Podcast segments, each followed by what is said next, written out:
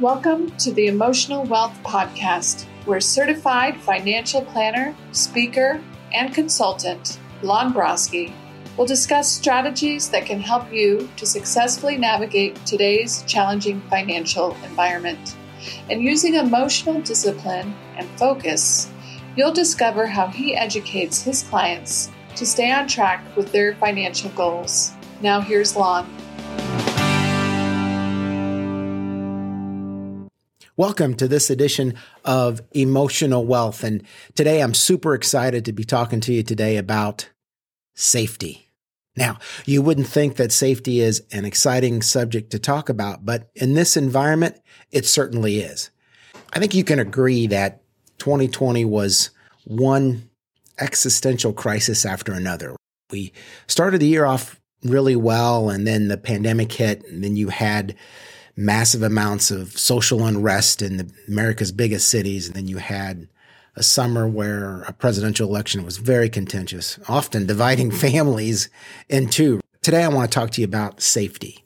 And actually, I want to talk to you about the fallacy of safety. As the markets continue to go up, which is in a sense upside volatility on the upside is just as prevalent and significant as volatility on the downside invariably there will be conversations you will have with family or friends, coworkers about, gosh, you know, you're, you're, you're biting your fingernails and you're going, you know, the market's going up too, too fast. And should I, should I be seeking safety?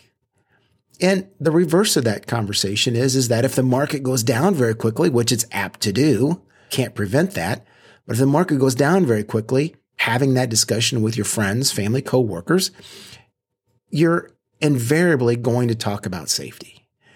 Safety often means that you're running to either cash and or bonds because bonds and equities tend to act exact opposite of each other. I think right now in this current environment, there is a, there's a little bit of a fallacy to safety. Safety should be something that you should probably be talking about even before you invest because you have to know and understand how your investments are going to react in good times and how they're going to react in bad times and how your investments are going to react and whether or not that'll allow you to stay on track with your goals. I think will help before that panic sets in to where now, again, you're biting your fingernails, wondering where I should put my investments because I need to seek safety perhaps understanding before you make that investment, knowing how your investments are going to react to current events because your investments are going to react. Understand that your investments are going to go up, your investments are going to go down. Do your investments remain on track in the current environment that you may be in, either a down market or an up market? The tendency in up markets is to, as your investments appreciate in value, your risk levels start to creep up. So now all of a sudden, if you have a dramatic turn very suddenly, like we did last February when the market was in full panic, the S&P 500 dropped 34% in 33 days. That's panic. It's never done that before in that short a period of time. That was panic, pure and simple. I'm sure the subject of safety creeped into your mind. Any time that we have that conversation of should I be seeking safety, we need to understand exactly the current environment and what safety means. Safety isn't what it appears to be. We have to define it and understand it in order to determine whether or not we should seek it. What are you trying to do? Are you trying to prevent the volatile ups and downs within your investments? If that is a goal, then that's something you should discuss with your advisor, or even if you're self directing, you should understand beforehand the psychological impact of these wild bouts of volatility is often going to push you towards seeking safety. The big fallacy right now of safety is math. And the math right now does not support you seeking safety. Don't get me wrong. I'm certainly not trying to disparage anybody that wants to seek safety inside of their investments. I'm just merely encouraging you to understand that safety. What I don't want you to do is I don't want you just to follow the herd. I don't want you just to be a lemming when the mainstream financial media talks about panic or talks about you seeking safety or what investments to own now. It's more about understanding how that could help you or how it could possibly hurt you seeking safety right now. Let's use an example. Okay, let's use actual math. As I said before, seeking safety often means bonds. And the most safest is widely considered anyway, the safest, most secure investment in the world is a 10 year treasury. As I sit here and talk to you today, the 10 year treasury is yielding 0.93%. Let's go through the math. Math doesn't lie. Narrative does. A narrative of safety, when things get very volatile and things get very uncertain, that narrative will creep out. You'll see it everywhere. You should be seeking safety. You should be making adjustments. What money moves to make now?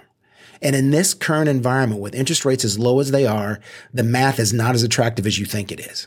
Let's get back to the actual numbers. As I'm presenting this today, the 10 year treasury is 0.93% is the yield. If you want to take it out longer, the 30 year treasury bond is yielding you 1.66%. If you buy a 10 year treasury note, expect with the price that you're going to be paying for it and the interest that you're earning, your yield is going to be 0.93%. 30 year treasury bond, again, to reiterate, 1.66. Last year, the last 12 months, according to the Consumer Price Index for consumers, CPIU, as of November, those are the latest data that we have, the CPIU was 1.2%. I'm just going to use simple math here. All right. The math doesn't lie. Let's go back to the 10 year treasury. The 10 year treasury is yielding you 0.93%. In the last 12 months, ending in November of 2020, prices increased on average 1.2%. If I'm earning 0.93%, but the cost of goods is 1.2% more, so 0.93 subtract 1.2, I've actually lost purchasing power. I've lost 0.27% in my ability to keep pace with everyday purchases. Lost money. And the scary thing here is that I've lost money and I didn't even know it because when I get my account statement and I'm in safety, value has gone up. Whew, my value has gone up. At least I'm not like my neighbor whose value has dropped by 10%. But the scary thing about that account statement is, is that you don't know it. it says that you've made money, but you haven't kept pace with inflation. Let's look at the 30 year treasury bond. Again, 1.66 right now as of today on the yield. I subtract out that 1.2% CPIU number as of November 2020, 1.66 minus 1.2, as my old physics teacher would say, smells like about 0.46% to me. Again, math doesn't lie, narrative does. That safety, you're getting a half of 1%. We haven't even talked about the big whammy, which is taxes. And that's another podcast that I'm going to be doing is the impact on the elections and your taxes. We talked a little bit about that in November. Now that we know the outcome of the election, both the president and the Congress, we can have a little bit clearer direction on what's going to happen with, with tax policy. Let's get back to our discussion. The second part of, of this math equation is taxes because you have to take into account inflation and you have to take into account taxes. And heaven forbid, if you're in the 30% tax bracket, or if you're fortunate enough to be in the 30% tax bracket, that 10 year treasury note, again, yielding you 0.93% minus the CPIU which we just discussed was you were actually losing 0.27%. Now you got to subtract. If you're in a 30% tax bracket, 30% tax bracket means that you're going to have four tenths of 1% reduction in your return. So 0.27 minus 0.4 is minus 0.67. Again, math doesn't lie, narrative does. So that's safety. You're actually losing money.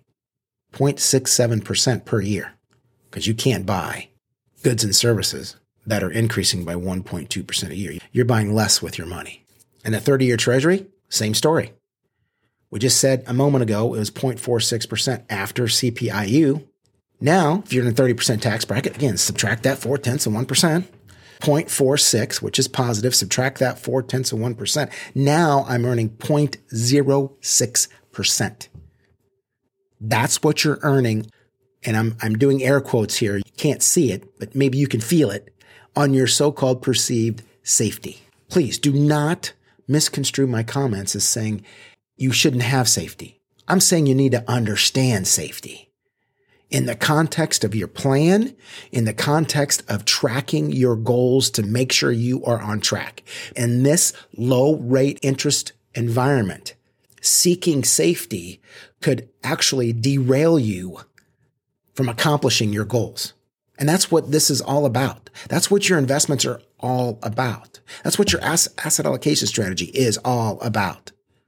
Achieving your goals, making sure that you're on track with your goals.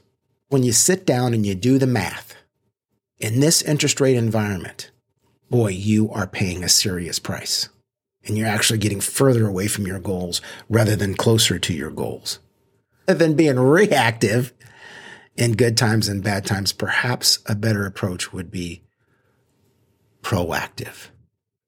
Understanding in this current low interest rate environment what kind of impact that's going to have on your goals.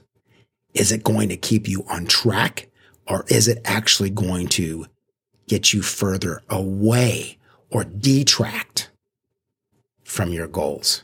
Very important to know.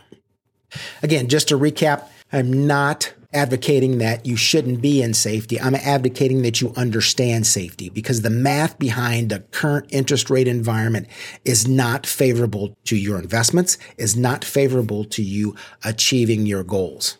So if it helps us to understand even before we make a single investment, how it performs or how it acts in good times and bad times, that can help our psychology when that time does come to understand it and know what to expect. That can help keep us on track with our financial goals.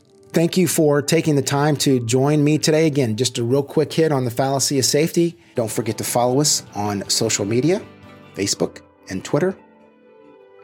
Email us at podcast at pineswealth.com. Call us 1 800 467 6567. That's 1 800 467 6567. Be sure to like us on your favorite podcast service. Enjoy your week, and we'll talk to you soon.